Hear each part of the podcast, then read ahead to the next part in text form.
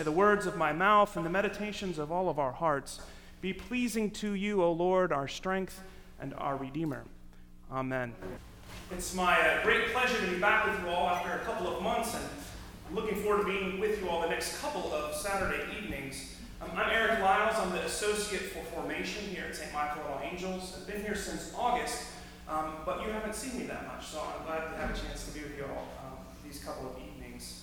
Since tomorrow, can you all in the back hear me okay? Yes, good, all right. Since tomorrow is Trinity Sunday, one of those interesting and strange days of the church calendar, um, the day that we are called to pay special attention to how God has been revealed to us in the Christian faith. Tonight, I, I want us to talk about the Trinity. Of course, God is a whole lot bigger, if I can use that word, than anything that we can say or imagine. So all of these references will both be metaphorical and they'll be incomplete. At the same time, this particular vision of the Trinity of God is true, it matters, it makes a difference in our lives. Now, the doctrine of God as Trinity wasn't articulated until Tertullian did it in the third century. There were hints before this.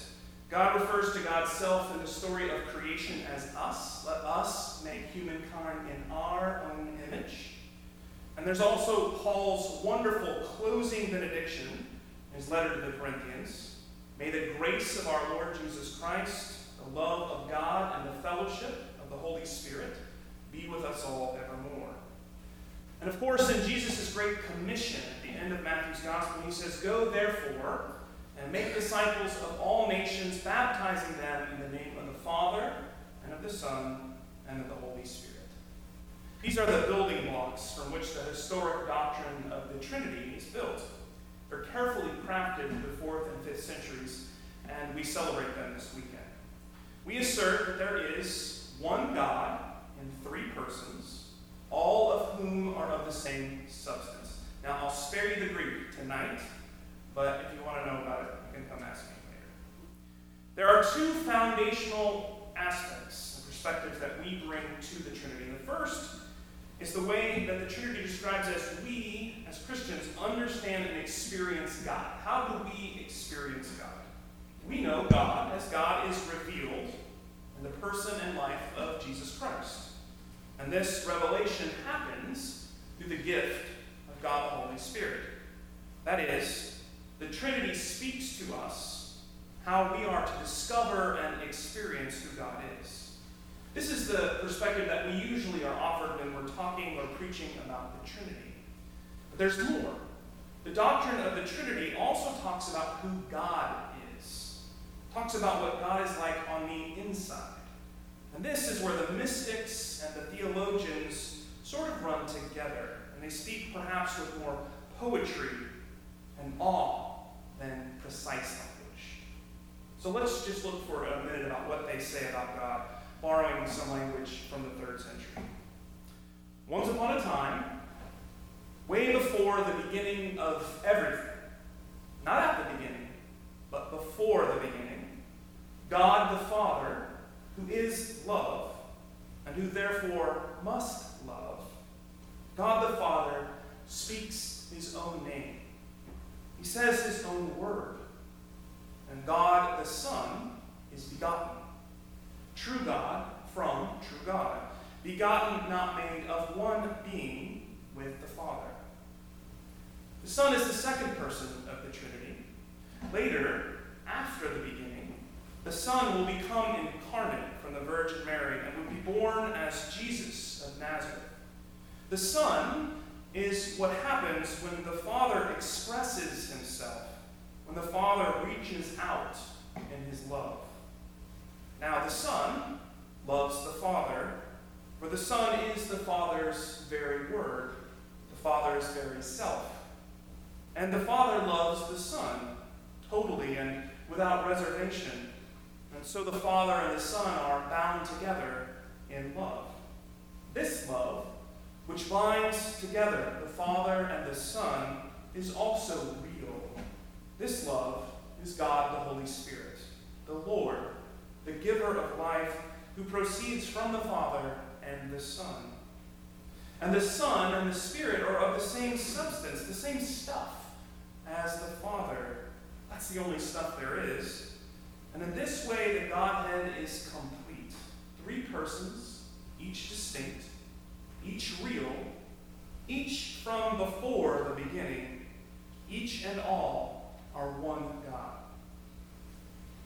The oneness of God is discovered precisely in the free act of love by which the three persons of the Trinity choose to give all to each other. This relationship is what makes God who God is. Put another way, God is what happens when the Father loves the Son in the Spirit. St. Augustine of Hippo says this about the Trinity Now, love is of someone who loves, and something is loved with love.